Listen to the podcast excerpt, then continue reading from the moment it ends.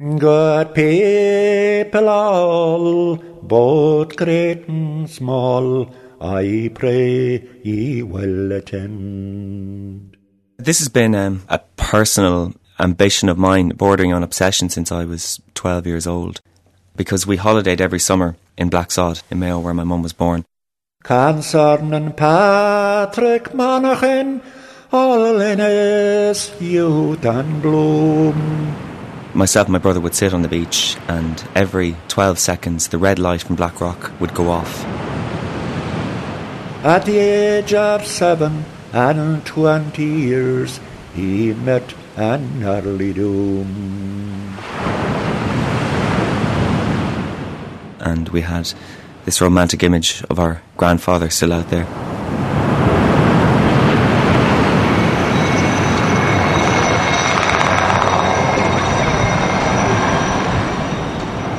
When I was about 12 or 13, I went up to Blacksod Lighthouse. Two men from Irish Lights were there. Every six weeks they go and look after the upkeep of the lighthouse. They were going up by helicopter. And I, I asked them, I told them the story about my granddad that he was lost many, many years ago and never found. And could I come with them? And they said, yeah, sure. Come back a few hours later and we'll see what the story is. And I remember going back on my BMX back to my Uncle Jack's house and I was so excited. I packed a lunch. They wouldn't believe me, of course. And I went back at four o'clock that afternoon to be told by um, the helicopter pilot that because of insurance issues and my age, they couldn't take me out and they were very sorry. And I watched as the blades began to whir and the wind blew up and it blew the tears off my face as the helicopter set off to the place I wanted to go.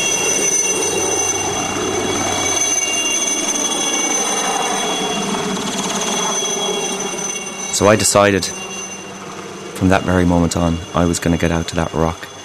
And 20 years later, I did.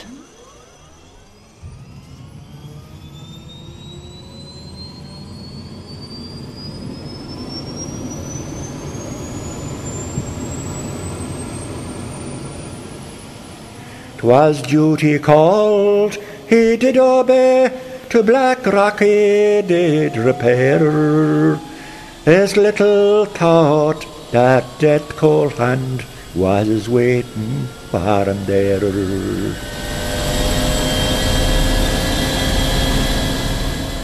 It was so calm. That we t- took off very gently, and next thing we were just flying over the Atlantic Ocean.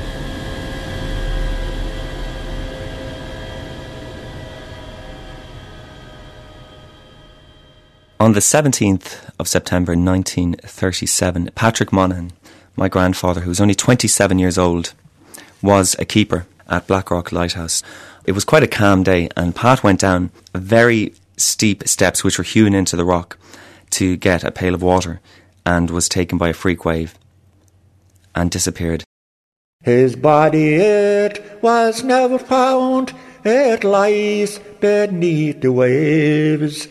No stone to mark his resting place, no shamrock on his grave.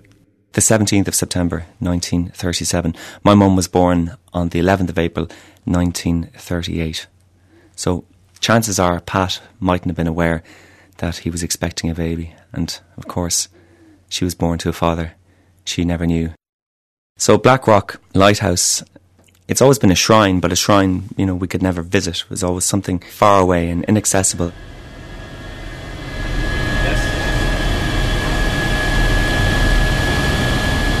And the little speck that I'd looked at my whole life, and my mum had her whole life as well, became larger and larger and larger. And then we could make out the paintwork on the lighthouse, we could see the quarters, and then it really began to hit us both that we were actually there. No, it, no, it doesn't make much of a sound,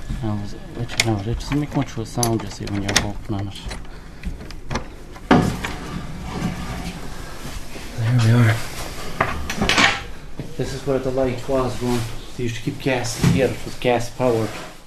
That's one of the Irish Lights keepers, John Rowan, a local man uh, from the Mullet Peninsula. This is all the old where they lived. Yes, This is where they Pastor lived at lived. the time. Yeah, my goodness. This is home. Yeah. This is his last home. Last home, yeah. before he decided to take off. We headed to New York, as the oh, other story went. Oh, yeah. James had this story. James Martin, he's funny telling tall ah, stories. James. James is an awful man telling tall stories. Ashton was a passing That, ship. this, this is the one. please.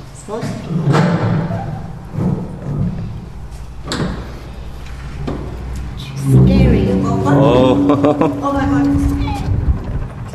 Come out! Look at that. It's the view now from up here. The view from the bridge. There's metal spikes in the soil in the island, and because it's so steep, and because over a hundred years ago keepers would keep their families on the island, those spikes were partly used to tie the children to them because the rock being so exposed to the elements that kids could be blown off the side of it. You see that line out there now? Yeah. That's current, and that is fierce strong. L- That line. And it's down here, probably Pat would have gone to get the fresh water. wa- yeah, it was down along here, somewhere along here. He was due home, but because of weather conditions, he had written a letter, all right, which I re- read when I was about four. or What's he saying it? He's just saying that he'd nearly finished the. He was making a little sailing boat for Tom Heenan, our neighbour. Yeah. That's Bjorn- John Heenan's uncle. And he had said that, you know, he'd nearly finished the boat and that uh, the weather conditions be fine, he should be back shortly. O Lord, what grief and sorrow did his young wife heart surround. When the doleful news it came to Glash that Patrick dear was drowned. Hornet brown hair and grief she tear, in anguish wrung her hands. For it was but five short months before they joined in wedlock band.